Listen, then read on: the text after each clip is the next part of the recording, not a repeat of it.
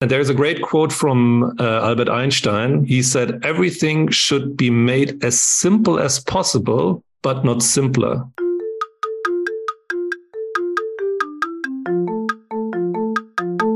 This week, we are brought to you by Attest. Attest is a consumer research platform that enables brands to make customer understanding a competitive advantage with continuous insights. By combining unparalleled speed and data quality with on demand research guidance, the platform makes it simple and fast to uncover opportunities with consumer data and grow without guesswork.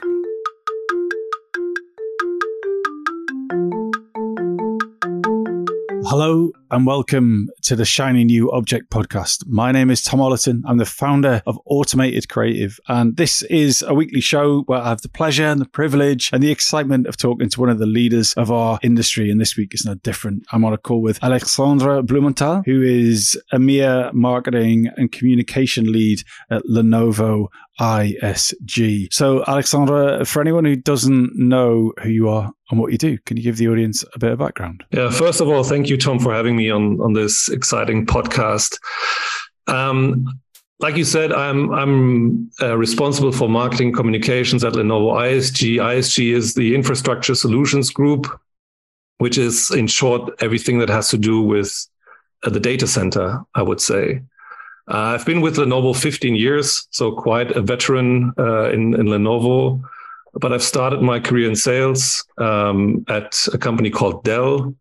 Uh, so I have a sales and marketing background uh, and have the pleasure now to lead the EMEA, so Europe, Middle East, and Africa team uh, that looks after, um, I would say, 18 markets in total um, and not only look after marketing but also the comms piece. That's in short um, what I do at the moment. So, in your career, what has been the biggest fuck up? What was that awful facepalm moment where you thought was all going to end and you wanted to get swallowed up into a dark hole? But looking back, you're glad it happened. Yes. So, in a sales and marketing role, you always need to um, thrive to be or to give your best performance. Uh, and I always felt in my career and uh, very early on that I delivered the performance that was needed. Uh, but I, I, I, never saw the the progress. So you see colleagues left and right being promoted, and you uh, continue to sit in your cubicle and think like, what what's happening? Uh, so I asked my manager like, why am I not progressing? And he said, Alex, yes, you're a solid, um, you're delivering solid numbers and results, but you're not visible.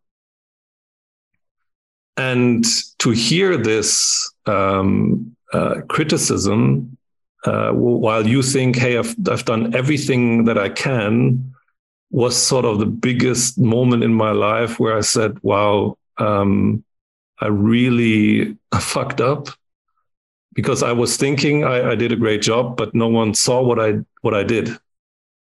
And um, I've taken this really, really close to my heart. And every team I've now worked with is, um, and every every person I give the advice to say, team, you need to be visible. You need to deliver something because you will not be known for, hey, this person has sent out 100 emails uh, this year. A great job. No, you need to point out what you've done and brag about it.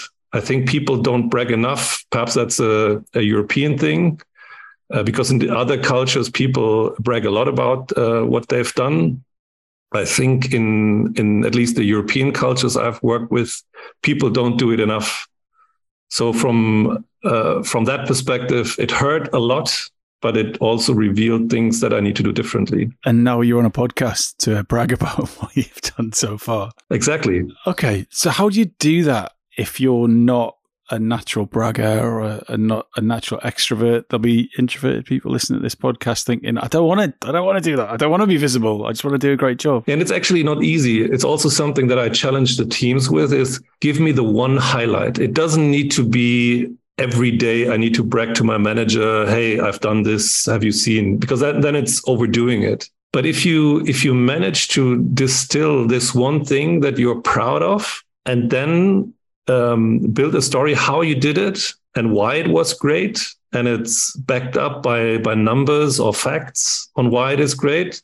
So it can be a great video. It can be a, a great uh, digital delivery of marketing or whatever you do in your profession but distill it down and, and every quarter make it uh, um, something that you put in your calendar where you sit down and, and think about what was the best thing I delivered this quarter. And I, I bet it's not easy because um, most of the time we do boring stuff.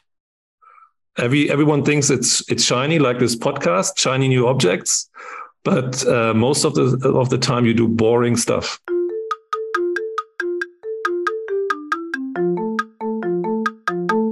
So that's a great bit of advice to help progress your career. But give me a tip, give me a marketing tip that you find yourself sharing most often? Well, a, a, marketing tip would be something that I also see a lot of times happening. We are overcomplicating.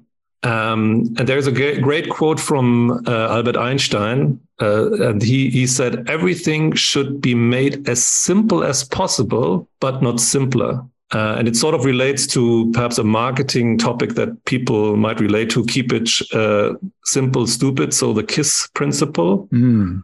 Um, but sometimes, and that, that's why I like the quote so much from Einstein, is make it as simple as possible, but not simpler, because we we don't have only simple products.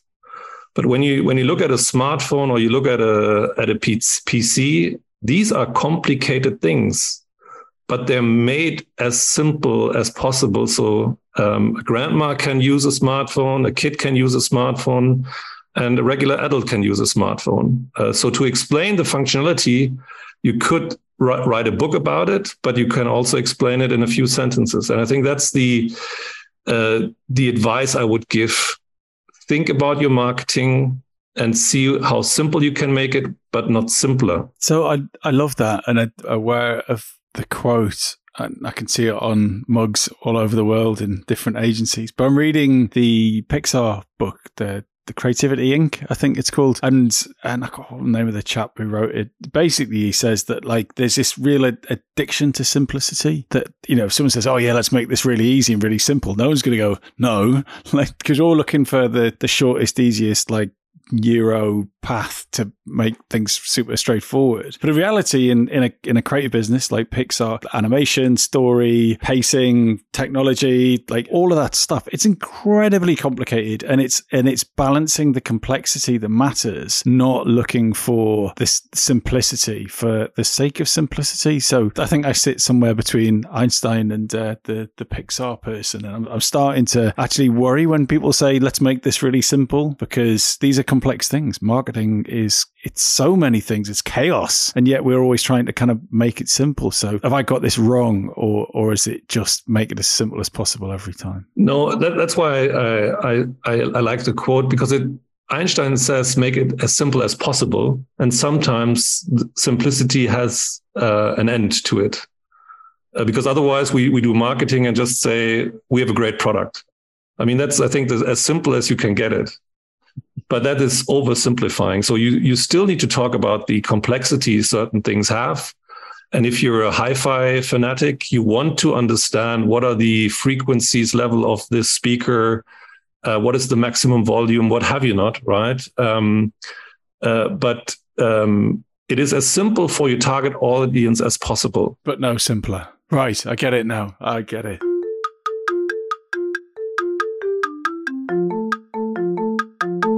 This episode of the Shiny New Object podcast is brought to you in partnership with Madfest. Whether it's live in London or streamed online to the global marketing community, you can always expect a distinctive and daring blend of fast paced content, startup innovation pitches, and unconventional entertainment from Madfest events. You'll find me causing trouble on stage, recording live versions of this podcast, and sharing a beer with the nicest and most influential people in marketing. Check it out at www.madfestlondon.com.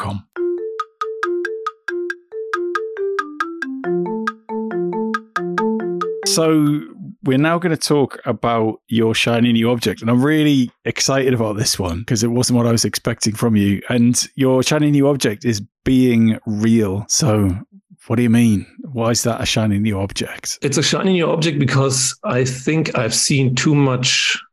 Um, I, I, always call it fluff, um, and we we use quotes and um, uh, and sort of claims in marketing where we think a lot about what the claim is and what it means for us as a uh, as a, as a company, but we we forget about that we talk to normal people, um, and by normal people I don't mean um, uh, simple people, but people who have a normal life and who are not in marketing most of the time. And I can give you some examples from um, from things I, I, I, read recently. So um, I've been to, on the Procter and Gamble website, um, and their claim is making every day more ordinary, more than ordinary. Um, what does that mean? If I use uh, a Procter and Gamble uh, tea bag, um, is that making my my life uh, more than ordinary? Um, I don't know. Um, or we could use Unilever. So both companies, I think, have the biggest uh, marketing budgets uh, uh, on on on this earth. And um, Unilever says driving superior performance with our purpose-led, future-fit business. Um, and I don't know what that means. I don't understand it, even though I'm in marketing. And, and that's what I, I think my shiny new object is talk real with customers so that under, they understand what you do. Um, and if you would ask me, um, what do you mean by that? Is, hey, we need to sell something because we're a company, uh, and tell them we ad- are addressing you, dear customer, because we have um, this great offer for you, and here's why you should buy it. So, what do you think P&G and Unilever should be doing, like specifically? Extrapolate on being real in that scenario? Well, like I said, they they should talk about we are a company with different brands, and every we want every brand to be successful. Um, and um, that is what I mean because that's the ultimate goal that they have. They want their brands to be successful. So why come up with a claim that masks things um, where you then have sort of a politician talking, um, but not what is the purpose of of your company? But I would argue, I would argue that that line. I know I've put you very much on the spot on a podcast. That line isn't marketing. I would say that line is internal comms, whereas marketing is to make your brand stand out from the market. That is the purpose of marketing. Right. But even, what, even in marketing, um, if we if we then look at um, uh, certain products, um, let's say uh, will make your um, uh, your your clothes even whiter than white, or will uh, increase your performance uh, by X percent um, or, or, look at um, at the products that we use on a daily basis with um, Word, PowerPoint, Microsoft uh, products. Are we are we even using everything, all the functionalities? Uh, again, I think um, you could say uh, you have to have uh, Microsoft Word. You will only use twenty percent, uh, but we got you covered if you we have 80% reserve basically if you want to do different things like a mass mailing or whatever. So what are the steps that brands need to take to become more real? Can you give an example from your own work where you've brought realness into it? Yeah, I think um, realness is that you first obviously and that's always the, the starting point of any marketing uh, campaign or idea is understand your customer so you have to un- you have to start with who is my target audience? What drives them? What do they need? Um, and include what they want to hear about. Um, oftentimes, again, we because we are driven by um, by different stakeholders within our organization, um, and they will tell you we have the best product and the newest product, but you have to translate that into into your customer voice. So, dear product development team, what does it mean to have the fastest product for, for our customer? or the most secure one? Do people even care? Um, because everyone accepts uh, cookies for whatever reason, um, but everyone shouts out to have, "Hey, I want the biggest privacy." So um, know your target audience is the starting point, and then the campaigns that were most successful were the ones where we directly talked uh, to the audience, uh, saying, "Okay, you might not have heard about this product yet from Lenovo." But let me give you three examples of why this is the best thing. And then another thing that we use is uh, the customer voice, uh, which um, I'm in B2B marketing at the moment. You see the, the, the star ratings uh, that um, you have on a lot of e commerce platforms. Um, and why not use this in, in B2B as well? Um, and, and use customer quotes in your marketing activities uh, to give this again what is what is why why should i invest into an ai solution or an edge computing solution and let the customers talk about it and not your your own marketing team or product development team. So the way to be real is to be empathetic and then put your customers in front of potential customers and then let them do the talking for you. Yes and in the marketing that you deliver be be honest. What do you want to do?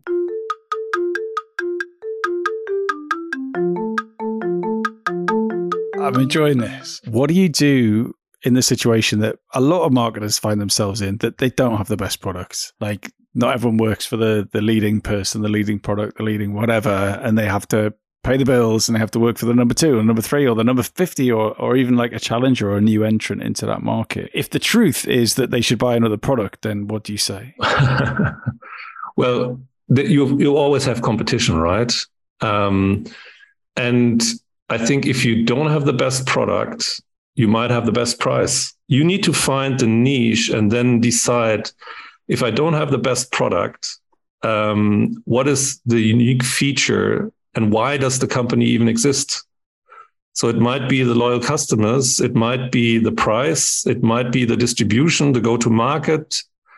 Um, I mean, let's look at, at Amazon as an example. They they they they didn't have the best um, technology to begin with. I mean, they started out as a um, book online company. So what was their unique thing wasn't marketing, but it was their delivery model. Um, and that is wh- what they bragged about that uh, you can have uh, a wider choice uh, and you don't need to go in the city center pay a parking lot and and then uh, buy a book there in a in a bookstore right? So, uh, and that is a, where you, as a marketing team need, or a marketing decision maker, need to challenge your own organization as well as guys. We we might not have the best product, but what what makes us unique, and then talk about that real. But obviously, not if you're if you don't have a superior product, don't talk uh, uh, in a marketing campaign. We we have the shittiest product in the in the world. No, that obviously wouldn't wouldn't work. well, maybe might get some clicks. But Alex, unfortunately, we are at the end of the podcast now. So if someone wants to get in touch with you and talk about being real, where is the best place to do that, and what makes a great outreach message to you? Yeah, so um, I'm on LinkedIn. Uh, you can, if you type in Alexandre Blumenthal Lenovo, you should find me um, on on LinkedIn. And please don't spam me with, um, "Can I have five minutes uh, to talk to you about our great services?" Um, make a pitch on a real pitch, why you want to reach out and why I should spend uh, five minutes with you, and take the time to research what I do half of the um, uh, contacts I get on LinkedIn uh, are unsolicited um, um, things of marketing that I'm not responsible for. If you read my profile, you understand what my responsibility is and of my t- uh, hard time that I, I would spend with you. Um, keep a real message and send a real message to me on LinkedIn. Yes. That's great advice. Alexandre, thank you so much for your time. Thank you, Tom. It was a pleasure to be on your podcast.